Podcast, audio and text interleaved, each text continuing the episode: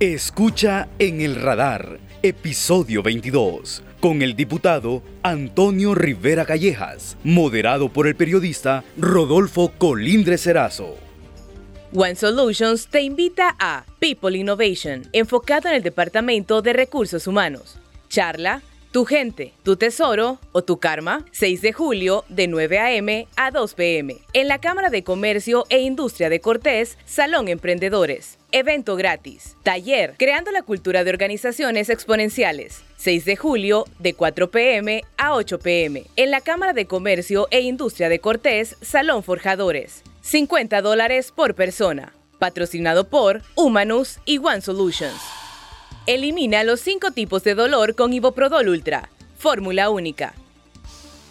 Saludos amigos, gracias por acompañarnos en este nuevo episodio de En el Radar, un podcast de Radio América donde dialogamos con los personajes que hacen noticia y hacen opinión en Honduras. Este día tengo el gusto de tener aquí a Antonio Rivera Callejas el hombre de los chocollos, así se promocionó siempre, eh, muy conocido en la vida política, miembro activo del Partido Nacional, actualmente diputado. Antonio, ¿qué tal estás? Gracias por acompañarnos aquí en el radar de Radio América. El placer es mío, Rodolfo, estar aquí en el radar. La verdad es que sí, tenemos ya algún tiempo de estar en la vida política, sí, hemos promocionado bien los chocollos. Y aquí estamos para platicar de cualquier tema, Rodolfo, político, social, económico, de gobierno, de mi partido. Que sea un, un podcast alegre, entretenido, polémico, porque yo soy libro abierto. A mí pregúntame lo que usted quiere y, y para eso es que venimos el día de hoy hablar con toda sinceridad. Eh, quiero entrar con esa cosa superflua, podríamos decir algunos. Eso de los chocollos, lo has promocionado. ¿Qué tanto éxito y hacerlo como una marca, eso de los chocollos? Yo creo que bastante. Los chocollos son como un símbolo de esperanza. Los chocollos comenzaron allá por el año 2006 aproximadamente. Y mm, mucha gente los critica porque dicen que no tiene mensaje. Para mí sí tiene un gran mensaje, la alegría, la esperanza.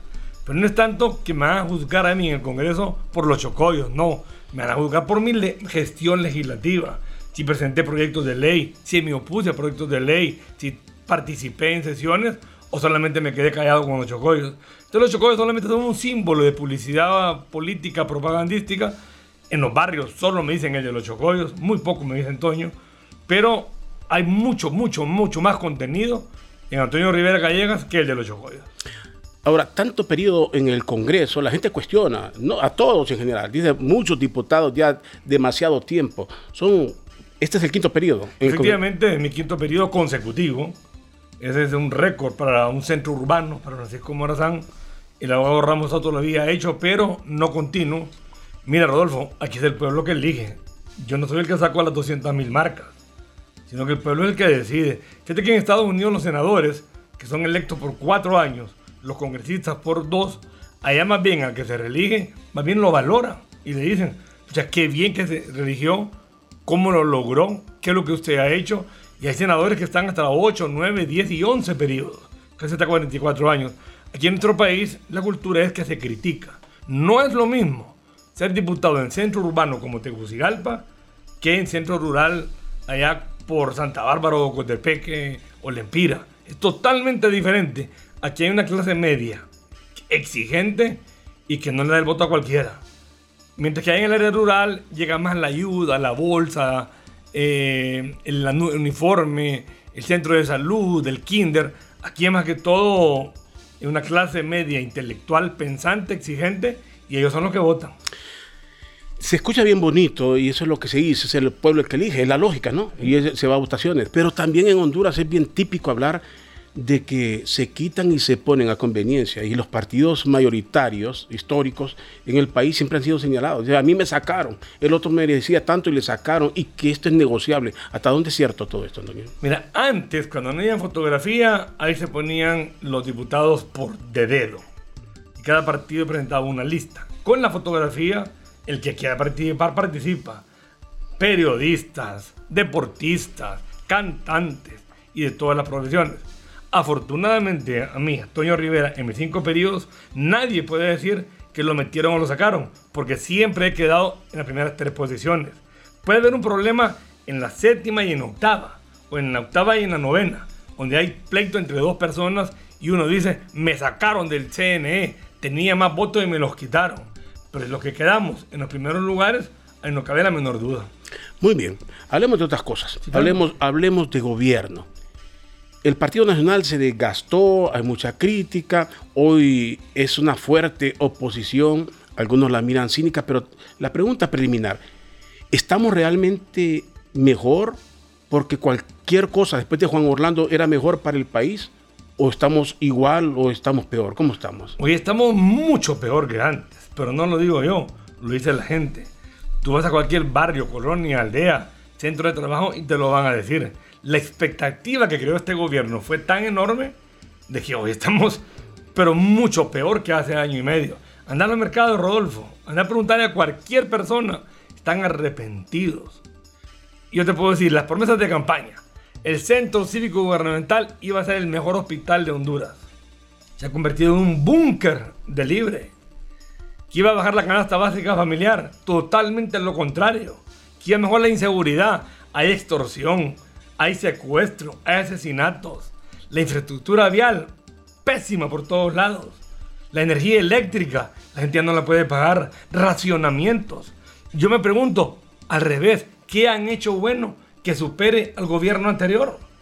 Hoy la gente está totalmente decepcionada. Libre fue muy bueno en oposición y muy mal en el gobierno. No estaban preparados. El pleito interno con Arrala. El problema de los colectivos que se toman siete centros de salud en un mismo día.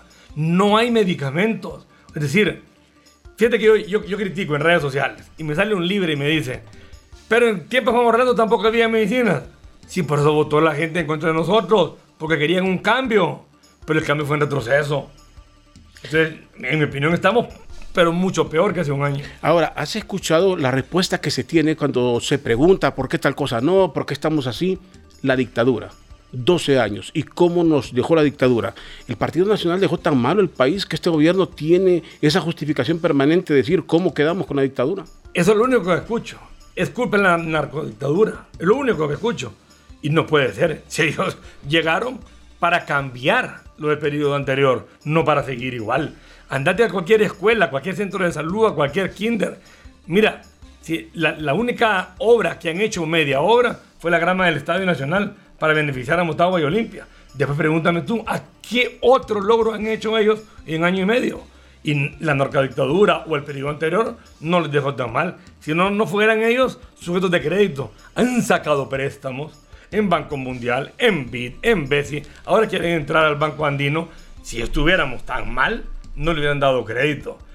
ellos para todo va a ser periodo anterior, periodo anterior, narcodictadura, jo. Si llueve, es culpa de Jo. Si hay sequía, es culpa de Jo. Si falta medicamentos, es culpa de Jo. Jo tenía un fideicomiso con Banco de Occidente de medicamentos, lo derogaron y ¿qué pasó? Al día de hoy no hay medicamentos. el discurso de justificación de ellos es los 12 años anteriores. Pero la gente no, los, no lo eligió para ser igual al periodo anterior. La gente lo eligió para mejorar y no han mejorado. Bueno, ahí hay mucha razón, obviamente. La gente vota porque le prometen un cambio y es lo que hay que esperar. Y si lo prometiste, tendrías que hacerlo. Vamos a entender que es parte de la lógica. Ahora, la gente también, y a nivel oficial, se dice, hay un cinismo el Partido Nacional propone cosas que nunca las hicieron, digamos, la tasa de seguridad, reformarla. El Partido Nacional no la quiso reformar, la tasa de seguridad, entre algo otros de los aspectos que ustedes eh, han cuestionado, Antonio. Es que mira, Rolfo, nosotros sí cometimos varios errores y eso no lo podemos negar. Sin embargo, el pueblo nos castigó a tal grado que nos dieron 500 mil votos de diferencia entre Nacional y nuestro candidato. Pero ya no hay que evaluar el periodo anterior.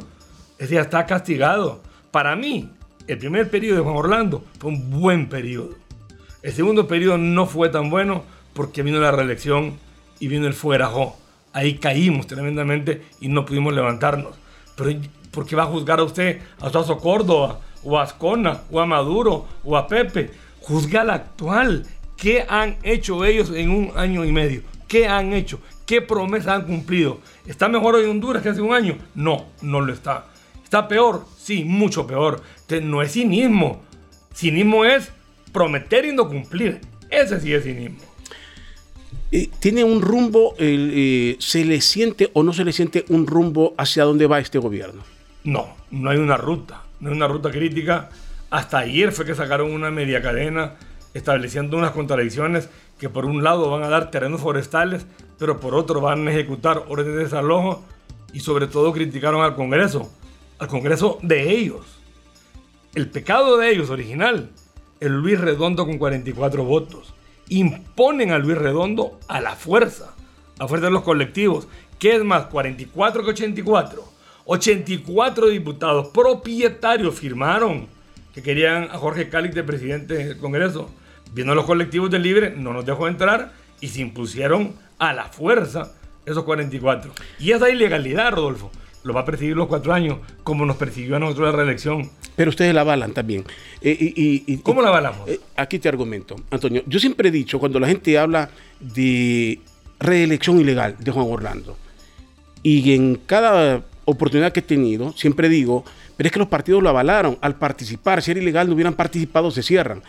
Al Partido Nacional le pasa lo mismo. No reconocen a Luis Redondo, pero desde el momento que participan y votan en la sesión, lo están avalando. Porque no puede ser, si lo declaran ilegal, todo es ilegal, hasta lo que ustedes votaron. Entonces sí, hay una contradicción. yo no comparto contigo.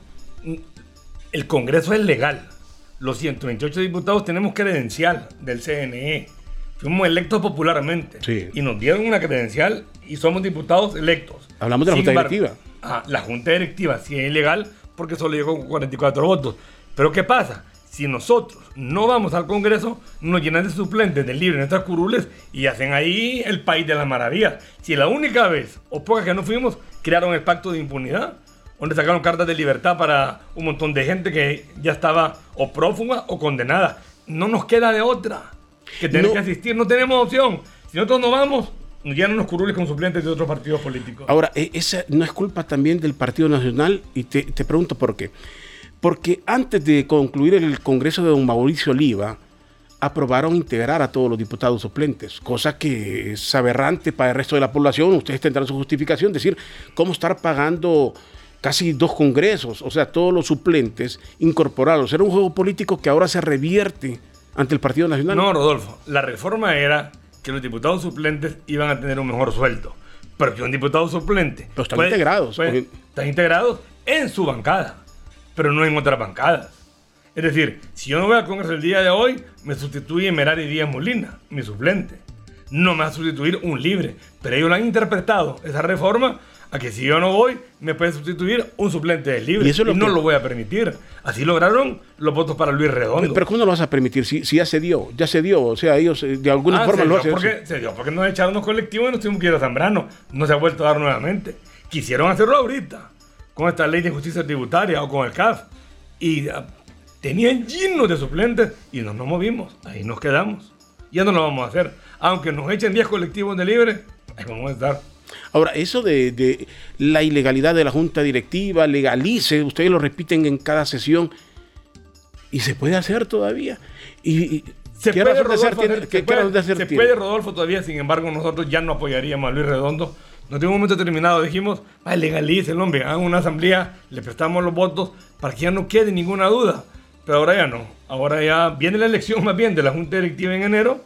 Luis Redondo queda, toda la junta directiva tiene que salir o reelegirse y por consiguiente, así como a nosotros nos perjudicó la reelección porque era ilegal, a ellos les va a perjudicar Luis Redondo porque es ilegal, ha sido ilegal y va a ser ilegal. O tú explícame por qué 44 es más que 84. Yo no entiendo eso ni en China, ni en Marte, ni en Júpiter, en ningún lado. 44 es más que 84. Ahora, tú dices que no apoyarían a Luis Redondo, dándose hipotéticamente Casi por un año entero se lo prometimos. Pero ¿cuál sería la diferencia? Si, aquí ese enfrentamiento entre partidos. Luis Redondo eh, finalmente es un fiel al, Partido Libre, aunque no, sea del... No ha tenido el liderazgo de establecer fuentes de diálogo con toda la ¿Quién manda en el Congreso, Antonio? ¿Quién manda? Te pregunto, eh, tú dices no manda libre. No, pero personalmente, eh, entienda lo que te quiero decir. La gente dice, Luis Redondo solo está jugando un papel, eh, es pesado decirlo, pero de testaferro. Manda a Manuel Zelaya, el, hombre fuerte de la agenda es don Carlos Zelaya. ¿Realmente quién tiene el poder? En mi opinión, y por lo que yo he visto, y tomar el ejemplo, es Carlos Zelaya Rosales. Con lo que pasó ahorita, vino Luis Redondo quería mandar a publicar a Diario Oficial La Gaceta el decreto del Banco Andino sin ratificar el acta. Y lo dijo en medios de comunicación. Voy a mandar a publicarlo. Y Carlos se le dijo, cuidadito. Primero se ratifica el acta y después se manda. ¿Quién manda? ¿Y la relación con Carlos Zelaya qué tal es? No, yo no lo puedo negar que es buena. ¿Se podrían entender más con él entonces si, si se diese un cambio, aunque el presidente de la Junta Directiva es legal o no, se supone que tiene cuatro Mira, te voy a decir una historia, Rodolfo. Para la elección de la Corte Suprema de Justicia, tal vez tuvimos más de 10 reuniones de grupos bien pequeños para establecer la Corte. Y ninguna participó Luis Redondo. Ni una. Y en todas participó Carlos Zelaya. Tal vez estoy siendo indiscreto, pero es la realidad. O sea, ratifica que él solo está haciendo un papel ya dentro de la sesión de pantalla. Yo digo que es un coordinador de dar la palabra. Un coordinador de dar la palabra. Y. Pero, esa ilegalidad le va a costar al libre lo que nos costó a nosotros la reelección.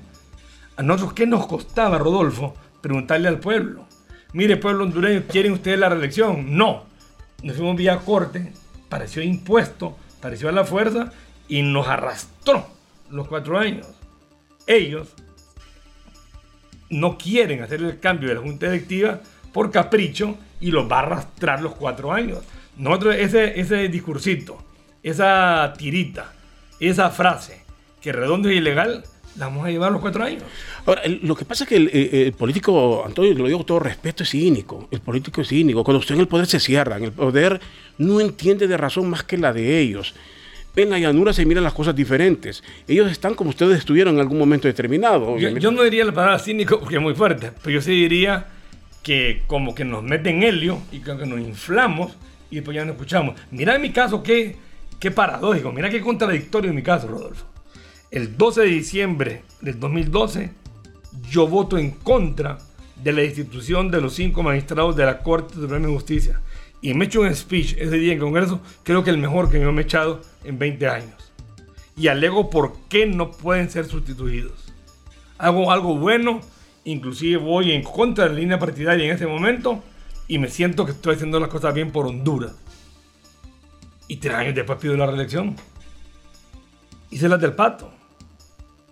Sí, recordamos esos hechos. O sea, fui a promover que el 239 constitucional que la gente pudiera hablar de la reelección. No pedimos la reelección, porque esa le pidió Callejas, que esté en la paz del Señor, pero sí pedimos el otro párrafo, el párrafo que decía que, era, que no se podía ni siquiera discutir el tema. Fuimos 16 diputados, entre yo, creo que fue un grave error mío. Como en el 2012 me voy directito, literal, apegado a la Constitución y demuestro una gran valentía, porque muchos de mis compañeros me dicen, Toño, hay que votar destituyéndolos hablo yo de Rosalinda Cruz de Williams, que la conozco, hablo del presidente, hablo que los diputados no somos jueces para determinar si una sentencia es buena o mala y voto en contra y ahí tengo el, discurso grabado. Y tres años después voy a la corte. ¿Te arrepientes de ese hecho? Sí, sinceramente que sí. Yo creo que la reelección era buena, pero de otra forma. Un plebiscito, preguntándole al pueblo. Pueblo hondureño, ¿quieren ustedes la reelección? Y creo que se hubiera ganado Rodolfo. Porque Mel en este momento que la reelección entre Partido Nacional y Libre, votado por un sí, si hubiera ganado. Pero lo hicimos por la cocina, lo hicimos a la fuerza. Y eso nos mató los cuatro años. Te pregunto algo que es delicado, voy a entender lo delicado. Entenderíamos que esa ambición política los hace cometer un error, pero en el ambiente se maneja que habían compromisos muy fuertes a nivel de narcotráfico y que de esos hay juicios en Nueva York, obviamente, y que no se tiene que esperar el fin de esto. Si ¿Sentís que había algún tipo de presiones de esa naturaleza? No, en el caso mío particular muy, muy Pero del partido o de gobierno infiltrado. No, tampoco. No lo sentí en aquel momento. Yo digo que muchos actuamos de esa naturaleza por comodidad y otros por temor. Creo que esas fueron las dos cosas que afectaron a la alta dirigencia de mi partido. Muchos estábamos bien cómodos y otros tenían temor a algo, no sé si a eso o a otras cosas. Yo he tratado de descifrar el por qué lo hicimos de esa manera y esa es mi única conclusión. Que los que éramos pensantes o somos pensantes y que teníamos amor al partido que crecimos en el partido y que nos equivocamos, ya lo hicimos por comodidad o por miedo. pacto de impunidad ayer para algunos diputados que se vieron, tuvieron que enfrentar la justicia o no concluyeron los procesos, pacto de impunidad se habla en el actual gobierno. Los mismos errores. Ahí, sí te, casos- ahí- ahí sí te corrijo totalmente. Vaya, muy bien. Porque el pacto de impunidad de los diputados del Fondo Departamental no es así. Pero es que no se llamó. O sea, No, no, el, se lo han el el pueblo le llama pacto de impunidad. Sí, Todo, todas esas leyes tienen un nombre, eh, Sí, obviamente lo sabemos. Y así lo han vendido. Sí. Y, pero te lo voy a explicar, aunque me tarde un poquito. El pacto de impunidad es que el- la liquidación del fondo departamental tiene que ir primero al Tribunal Superior de Cuentas. El Tribunal Superior de Cuentas lo audita y mira si hay irregularidades civiles o administrativas, lo manda a la Procuraduría. Y si no lo manda al Ministerio Público, si hay penal. Y el Tribunal de Cuentas le dice, mire, usted en esa escuela se equivocó, gastó más de un millón de lempiras. Usted se echó un millón de lempiras, entonces págalo y págalo con interés. Está pagando. Ese no es pacto de impunidad. Sí, que el Tribunal Superior de Cuentas investigue y que diga si hay responsabilidad civil, administrativa o penal. Eh, entiendo el Este sí procedimiento. es pacto de impunidad. Eh, Entiendo el procedimiento, Antonio. Entiendo el procedimiento. Y entiendo la legalidad del procedimiento. Pero no son iguales. Pero lo que te quiero decir, ¿qué se interpretó en aquel momento? pacto de impunidad. ¿Qué se interpretó? Que se le- e- ese procedimiento que parece lógico era como alargar un proceso. Alargar un proceso para que, para que se, se durmieran los casos y no avanzaran. Si tú lo quieres interpretar así, sí. No, yo no. la- eh, hubo una interpretación muy generalizada Ok, sobre eso. Pero no como este pacto de impunidad, donde había gente ya condenada, ya con sentencia firme, que ya no le cabía ningún recurso, que unos que estaban prófugos, otros que estaban en Nicaragua. Totalmente diferente. No, no, ah, en el pacto de impunidad eh, del Fondo Departamental no había nadie preso. Y fueron a juicio. Aquí sí había gente presa o prófuga. Te pregunto, Antonio, eh, estamos escuchando todo esto y cómo hay ataque y contraataque. Y pareciera posiciones irreconciliables, no de enemistad personales, pero sí políticas. Y se sabe que siempre hay negociaciones, se entienden bien. Y una de las negociaciones fuertes ahorita es el Ministerio Público. Y cuando todos buscan tener un representante cercano, aquí vol- volvemos el pacto de impunidad, no es expreso. Cada quien tiene quien lo defienda, así es. ¿Y qué están negociando? ¿Ustedes están negociando eso? Vienen las pláticas para el Ministerio Público. No han comenzado todavía. Es para el mes de septiembre. Y te lo digo, Rodolfo. Es mucho más complicada que la de la Corte. Allá tú elegías 15. Aquí tú le eliges 2. Por consiguiente, es mucho más difícil el ámbito político. Hay un poco de sinsabores en la elección de la Corte. De cuestiones que no puedo decirlas públicamente, pero tal vez de, de fallos de aquella negociación de una o de otra parte. No te voy a presionar, pero ¿por qué no lo se puede decir esas cosas? Para que la gente entienda. Igual que me dijiste aquí de alguna negociación que se dio en el Congreso, quién estuvo, no. Hay cosas que la gente debería saber. ¿Cuáles son esos insabores que se tienen? Tal vez falta de cumplimiento de lo que se acordó. Hasta ahí te lo dejo. Tal vez falta de cumplimiento de algunos aspectos de lo que se acordó. Entonces eso convierte en más difícil la elección del Ministerio Público. No ha empezado todavía. eh, nuestra bancada va a nombrar sus negociadores. Y esto va a empezar pronto. Hay varias elecciones, Rodolfo, ahorita. Viene la elección del Tribunal de Justicia Electoral en vez de Gaudí Bustillo, del Tribunal Superior de Cuentas en vez de Roy Pineda, de la Unidad de Política Limpia, de mm, la Comisión de la Competitividad, creo que viene en estos momentos también, el Ministerio Público, el Tribunal Superior de Cuentas y la Junta Directiva del Congreso. Vienen siete elecciones en los próximos seis meses. One Solutions te invita a People Innovation, enfocado en el Departamento de Recursos Humanos. Charla, Tu gente, tu tesoro o tu karma, 6 de julio de 9 a.m. a 2 p.m. En la Cámara de Comercio e Industria de Cortés, Salón Emprendedores. Evento gratis. Taller, Creando la Cultura de Organizaciones Exponenciales. 6 de julio de 4 p.m. a 8 p.m. En la Cámara de Comercio e Industria de Cortés, Salón Forjadores. 50 dólares por persona. Patrocinado por Humanus y One Solutions. Elimina los cinco tipos de dolor con Iboprodol Ultra. Fórmula única. Hable- eh, hablando del Ministerio Público, ¿por qué es importante tener un representante? Hay una, hay un dicho muy popular en las calles, el que nada debe, nada teme. El ciudadano común no conoce al presidente de la Corte, el ciudadano común no conoce al fiscal general del Estado y si tiene un lío legal va a tener que enfrentarlo sin tener amigos. ¿Por qué es tan importante tener alguien ahí? ¿Verdaderamente es alguien que proteja? ¿Estamos ante cacerías y protegerse de las cacerías? A uno le gustaría tener un fiscal objetivo, neutral, transparente y sin sesgo. Lastimosamente, el de la UFERCO en este momento tiene un sesgo ideológico muy fuerte hacia la izquierda, hasta el grado que la esposa trabaja en el gobierno. Entonces tú no puedes tener una persona de esa naturaleza como fiscal general, porque va a perseguir, va a perseguir y va a perseguir, va a querer que su esposa continúe en esa secretaría de turismo, no sé cómo se llama ahora, CIT.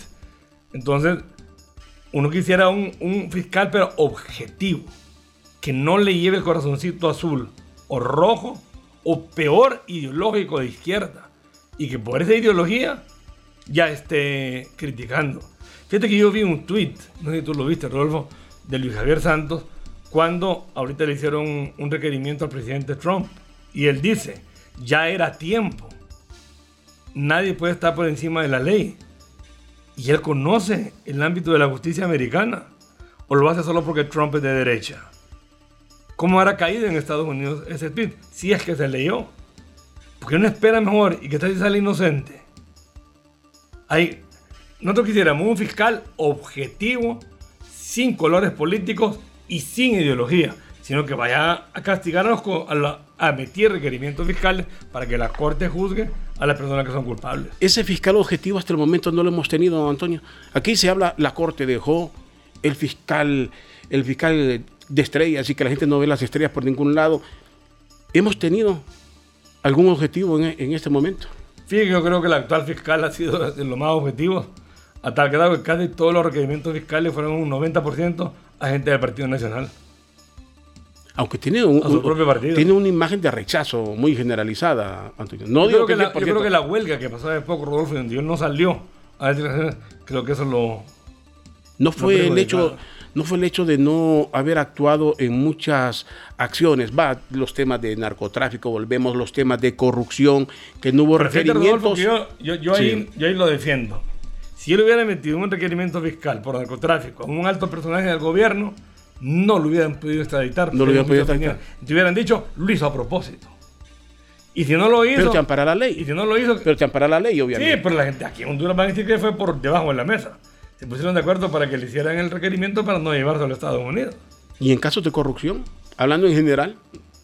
Pues yo creo que los casos emblemáticos de corrupción, creo que sí se emitieron requerimiento fiscal, desde los hospitales móviles hasta cualquier otra cantidad de, supuestos casos de corrupción.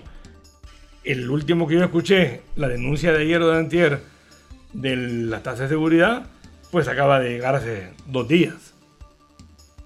El, caso de, hablando de corrupción, cuando el CNA, el CNA es una institución y tú lo sabes, la aplaude el que esté en oposición y, la rechaza el que esté en el poder. ¿Cómo calificas eso?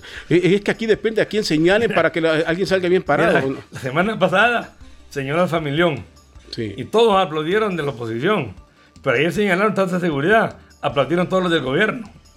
Entonces, parecía que había equitativo. Sí.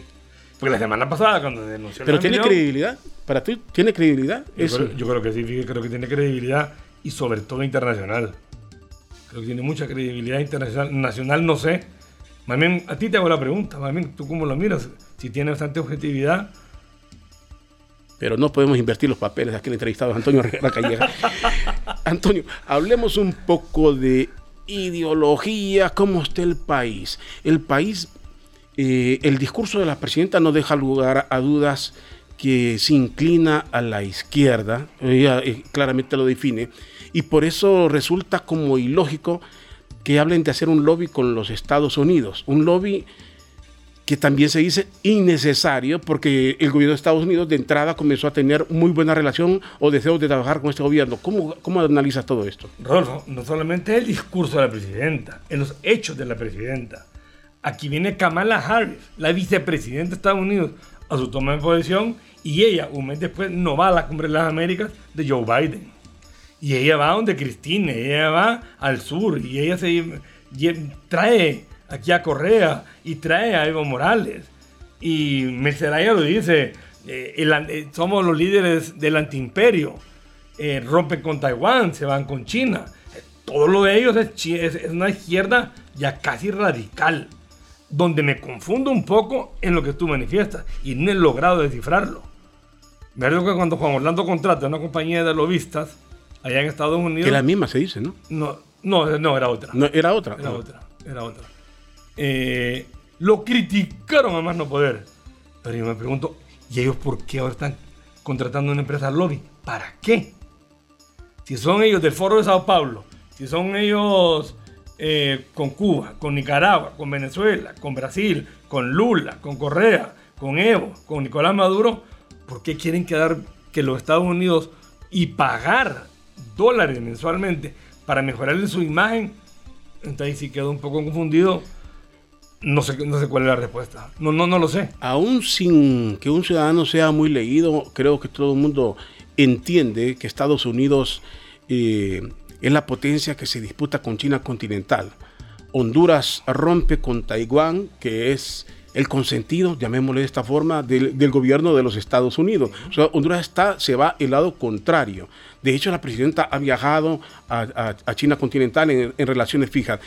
Si ese es el panorama, si esa es la ruta que sigue, ¿hasta dónde puede tener éxito un lobby en los Estados Unidos?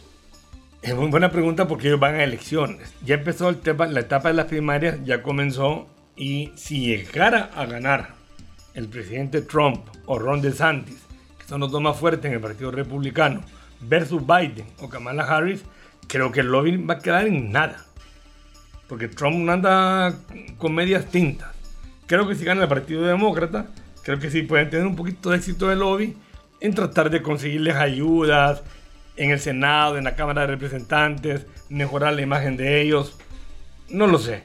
Eh, sinceramente, a mitad de año, creo que es un dinero que están desperdiciando, pero tal vez tengan algún- algo que nosotros no sepamos. ¿Para qué ese lobby? ¿Para qué? Para que los congresistas y senadores vean, vean bien a doña Xiomara, para una posible reelección, para una constituyente, para empezar a ablandar el camino de que el Congreso Nacional no sirve, no nos deja trabajar. Y entonces que tiene que venir un- una muerte cruzada como en el Ecuador y disolver el Congreso y convocar a constituyente y que los gringos no respinguen. ¿Será por ahí? No lo sé. No lo sé. Aquí estamos suponiendo. Hablamos, ah, hablemos de un tema más. El político. En el tema político, ¿qué? ¿Este gobierno se irá a afianzar de cualquier forma? ¿Dará elecciones? ¿Tienes convicción de que acá habrá elecciones y nadie podrá maniobrar desde, desde el poder? Yo tengo un temor muy fuerte, Rolfo, es que lastimosamente este gobierno va en capa caída, viene en picada libre. Y sobre todas las cosas, no tienen liderazgos sólidos. Si tú me mencionas a alguien afuera de Xiomara Castro y Mel Zelaya, te lo creería. No han formado líderes. Sus dos grandes voceros eran Jorge Cáliz y Beatriz Valle, los dos prácticamente marginados. Surge de vez en cuando. Lo consideran nacionalista, Jorge se lo ubican casi dentro del Partido Nacional, aliado de ustedes. No, no aliado de nosotros, sin embargo lo tiene marginado. Lo que yo te digo, que la vocería de ellos en oposición era Jorge y Beatriz. Hoy ya no tienen buenos voceros ni siquiera para su defensa.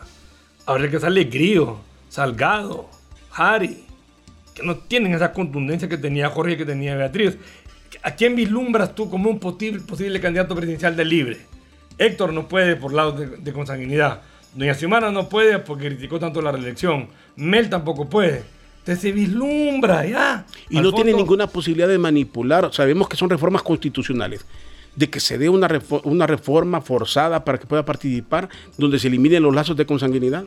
Yo no la miro el día de hoy y creo que no la miro primero porque nosotros nos vamos a oponer y si nosotros, nosotros tenemos la llave para cualquier reforma constitucional para llegar a 86, pero sobre todo les ha dado tan fuerte el tema del familión que no creo que llevarían a alguien más del familión porque el pueblo hondureño les ha dado duro en ese tema.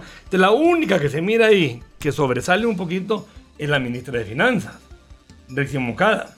Entonces, a mí sí me da mucho temor ¿Y con ella hay confianza o, o la ven una mujer muy radical y muy apegada a las líneas de don Manuel Zelaya?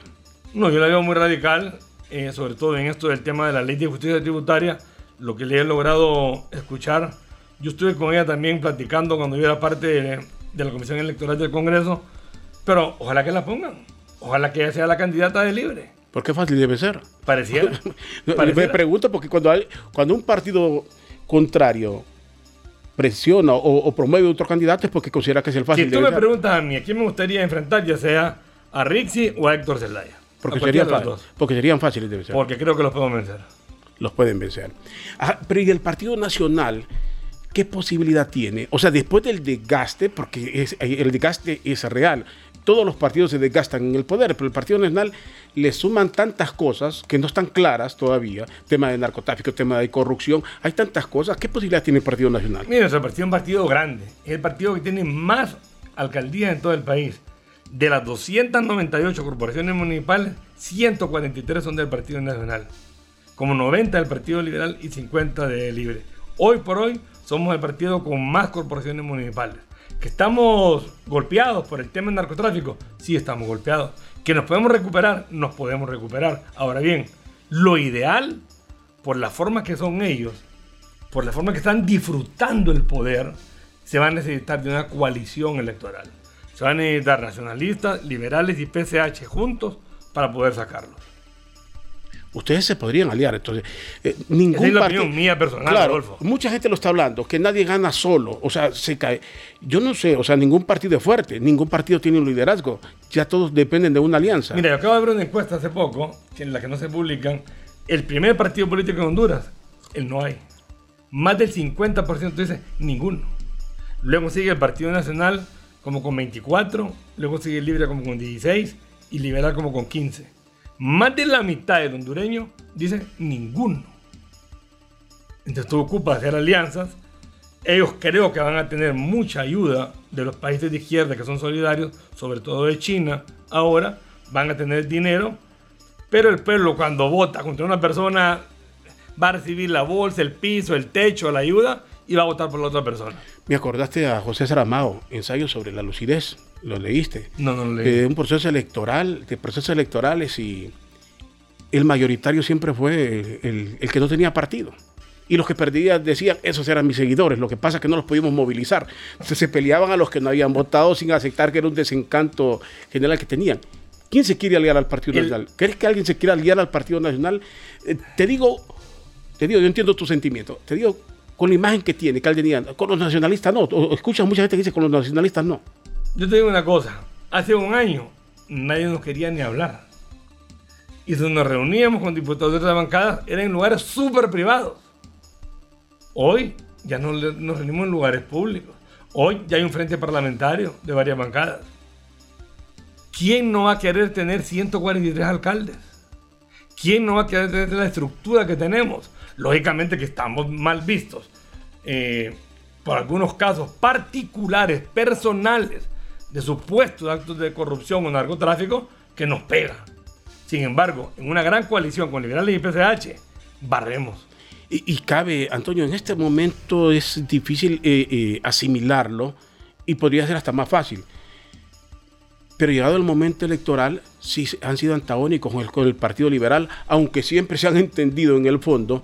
Una alianza liberal y, y pa- y Partido Nacional no se mira absurda y no se mira siempre más pegado al Partido Liberal con Libre, que es de donde surge precisamente este partido. ¿Sabes quién la predijo, Rodolfo, hace como 20 años, 25 años?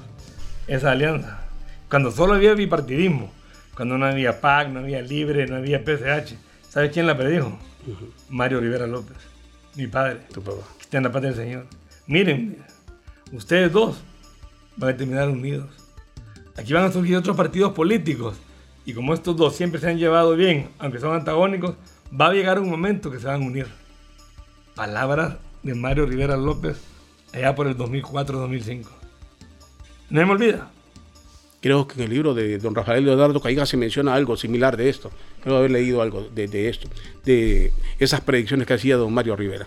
Eh, pero el Partido Nacional no tiene, y sé que me vas a decir, me quiero adelantar, aunque la pregunta, me vas a decir que Tito Asfura, pero es un hombre que no sale. El Partido Nacional no ha, no ha lanzado un líder que entusiasme más allá del Partido Nacional y de los grupos. Te digo en general, ningún partido, para beneficio ningún partido, tiene un líder que, que, que, llame. ¿El Partido Nacional qué? Yo creo que estás equivocado. Narri Juan Azura sabe la papi a la orden, sí sale, pero no lo publicita. Él todos los fines de semana está reuniéndose con la Sale de del paseo, entonces sale de paseo. O sea, No, no, no, no. Está la reunión con la dirigencia. Ayer tuve una reunión con la mujer nacionalista. No es del estilo de él. Salir y criticar la ley de justicia tributaria, salir y criticar la escasez eh, en la canasta básica familiar, no es su estilo y, no, lo lo- podemos no obligar. tra- perdóname, Antonio, pero no es lo tradicional. No es que Sí. un político, lo tradicional es que se dé a conocer, que se le siente el peso que el que no habla. ¿Te recuerdas el eslogan de papi? Papi es diferente. Y papi es diferente. Pero el pueblo es diferente o no es diferente. El pueblo Eh. quiere a papi. Y el pueblo se arrepiente que papi no llegó en la pasada. Yo creo que papi tiene enormes posibilidades. Es su forma de ser. Está visitando municipios, está visitando aldeas, está visitando dirigencias. Él tomará su decisión y ojalá que sea para bien. No lo miras, y mucha gente lo puede ver como el hombre que tuvo que haber seguido en la alcaldía, pero no como candidato a la presidencia. Perdió la ciudad.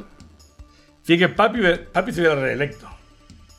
Yo creo que se hubiera. Creo que mucho- muchos creemos, viendo las cosas, que el camino más correcto que él tenía que seguir era ese, precisamente. en un Y momento. pudiera ser que se sacrificó por el partido. Porque la, mira. O lo no- sacrificaron. Nosotros sabíamos que Se perdíamos. sacrificó o lo sacrificaron. En buena pregunta y no lo sé. Hay que preguntársela a él. Pero gracias a él obtuvimos 1.200.000 votos, 44 diputados y 143 alcaldías.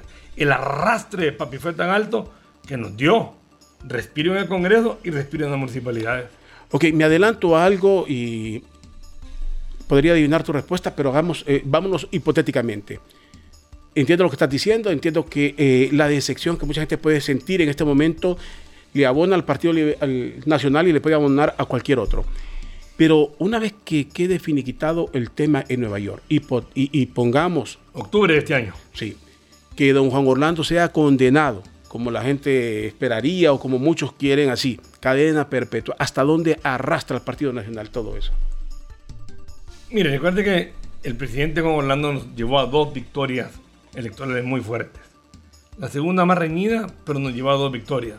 Bueno, una, una aceptada, eh, podríamos decir de forma 2013. general, algunos, algunos tienen dudas, pero eh, en general la gente la acepta. La segunda ya, ya es más complicada decir que, que, que arrastró, pero, pero bueno, aceptemos la posición nacionalista. Yo creo que sí nos va a afectar, Rodolfo, si es declarado culpable. Esperemos el juicio. Esperemos que el jurado determine las pruebas que hay, si es que hay, o los testimonios que hay. Y cuando diga inocente o culpable, pues ahí veremos cuánto nos va a perjudicar al partido. Pero sí está claro, o sea, porque va, va a caer en momentos que cada vez nos acercamos más al momento político en el país. Y esa va a ser una bandera. Están preparados para esa bandera cuando digan los nacionalistas, corruptos, narcotraficantes, porque ese tema, eh, narcopartido. ¿Aguantas eso de narcopartido? No, yo no lo aguanto, en lo más mínimo. Si el Partido Nacional es de 1.030.000 personas y si 5, 6, 10 o 14 han sido señalados, no es todo el partido. Si es que llegan a ser culpables. Yo no lo acepto, sin embargo, si lo dice la oposición, eh, es como que si un jugador del Motagua le miran la prueba de doping y le sale positivo, todo el Motagua es narcopar- narcopartido. No, uno. Y le van a expulsar de por vida del fútbol. Aquí es 1, 2, 3, 4, 5, no 1.300.000. Muy bien, Antonio, me quiero despedir preguntándote algo. Ay, Antonio Rivera, para largo, vas a buscar nuevamente una otra diputación más. ¿Has pensado en, en la presidencia de la República? ¿Te piensas jubilar? ¿Cuál es el futuro de Antonio Rivera No, Callejas? descartar presidencia de la República. Esa no. Aunque me la han ofrecido, y mucho ¿Y últimamente. por qué no? Y bueno, en algún momento lanzaste un movimiento, Sí, recuerda, sí, sí, sí, lanzaste un movimiento. eh, cambio radical. Sí, Cambio radical se llamaba. No, me- se me pasó el tiempo, Rodolfo. Uno tiene que estar sincero. Mira, yo ¿por había ¿Por qué te pasó? Si, si los que están son mayores. Desde la señora presidenta, Porque todo en es un aquel, mo- mayor. en aquel momentito que te comento, cuando voto en contra de que expulsan cinco magistrados de la corte y cuando tengo mucha, mucha aceptación a nivel nacional, me dejo ir por lo más, por lo más cómodo y irme de vicepresidente del Congreso. Bueno, eso ya pasó.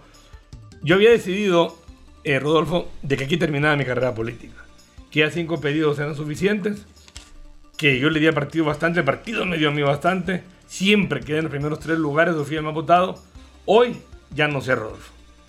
Si voy a buscar la sexta, lo voy a analizar bien, lo voy a pensar bien, o definitivamente me retiro y ayudo a mi partido de otra trinchera. Bueno, permíteme, porque ahí amerita una, una pregunta. Había una decisión, ya cuando uno dice, ya estoy sí, ya la había tomado, ya la había tomado con Entonces, mi familia. ¿Cuál es el elemento motivacional para que ya te haga dudar y decir, puedo seguir? ¿Cuál es el elemento que se está motivando? Que no quiero que se perpetúen el poder estos comunistas. Que creo que puedo servir mucho en el próximo Congreso. Creo que ninguna bancada va a tener más de 50 diputados de ahora en adelante. Ya Honduras se acabó, la mayoría está en el Congreso. Y creo que por mi forma de ser, soy un conciliador nato y establezco puentes de diálogo con todas las bancadas bien fácilmente. Con el propio Libre, con liberales, con PSH, con PAC. Y creo que le puedo servir a mi partido un periodo más ahí adentro. Tu trinchera es el Congreso, entonces. Seguirás Mi trinchera en el Congreso no sé todavía, Rodolfo. Porque tampoco quiero salir por la puerta de atrás.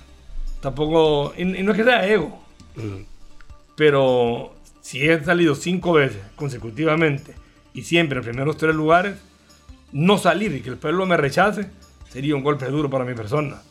Uno está acostumbrado a ganar y a perder, estoy de acuerdo. El Real Madrid ahorita les amparon 4 a 0. No podía el Manchester City. Pero es deporte. No, Nadie sí, se mueve. mucho el sí, deporte. sí, yo, yo sé, el- la analogía a veces entra, pero, pero finalmente un equipo gana. Yo voy, soy va, pues, te, digo así, voy por el, voy por el se- sextete.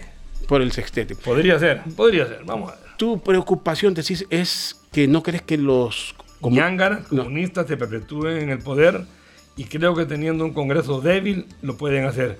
Creo que hoy han bajado muchísima popularidad, pero todavía no descarto. Eso se relaciona con lo que te había preguntado antes. Si habrá o no elecciones, si me decías que era bien difícil en la actualidad, pero tienes el temor y ese temor, ¿qué te hace pensar? No, ¿Llevamos, que- ¿Llevamos el camino de Venezuela o qué camino estamos llevando? Pareciera que estamos llevando el camino de Venezuela con algunas diferencias. Y yo sé que no me van a contestar. ¿Cómo están los militares? ¿Avalarían los militares una continuidad de este gobierno o una constituyente o no la avalarían? ¿Cómo está la embajada americana?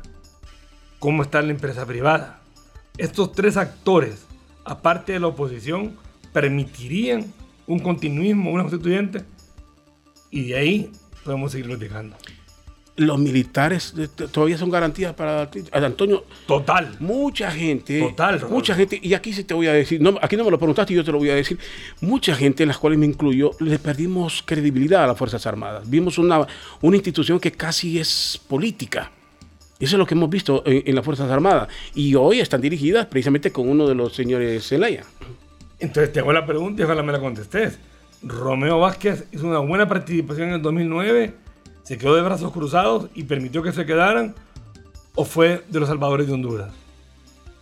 Pero había una circunstancia un poco distinta, ¿no? Inédita para los tiempos de la democracia, que, que se diera un, un continuismo, pero hoy es distinto. Y ¿En después de, la reele- después de la reelección forzada de Juan Orlando, forzada o, o- o llamarle como la querrás llamar, la gente ve que aquí cualquier cosa puede pasar y que las Fuerzas Armadas todo lo permitieron en su momento. Pues creo que viene una generación nueva de militares. ¿En qué? Ahí, han- ¿a dónde están esos? ¿En qué? Ah, por ahí están. ¿En qué han cambiado ellos de 2009 a hoy? En nada. Se han radicalizado más. Antes medio escondían los rojos y negros. Mira, para mí este gobierno va camino a ser uno de los peores gobiernos desde que retornamos al orden constitucional. Creo que se van a los penales con el del 2006. A ver cuál es más malo.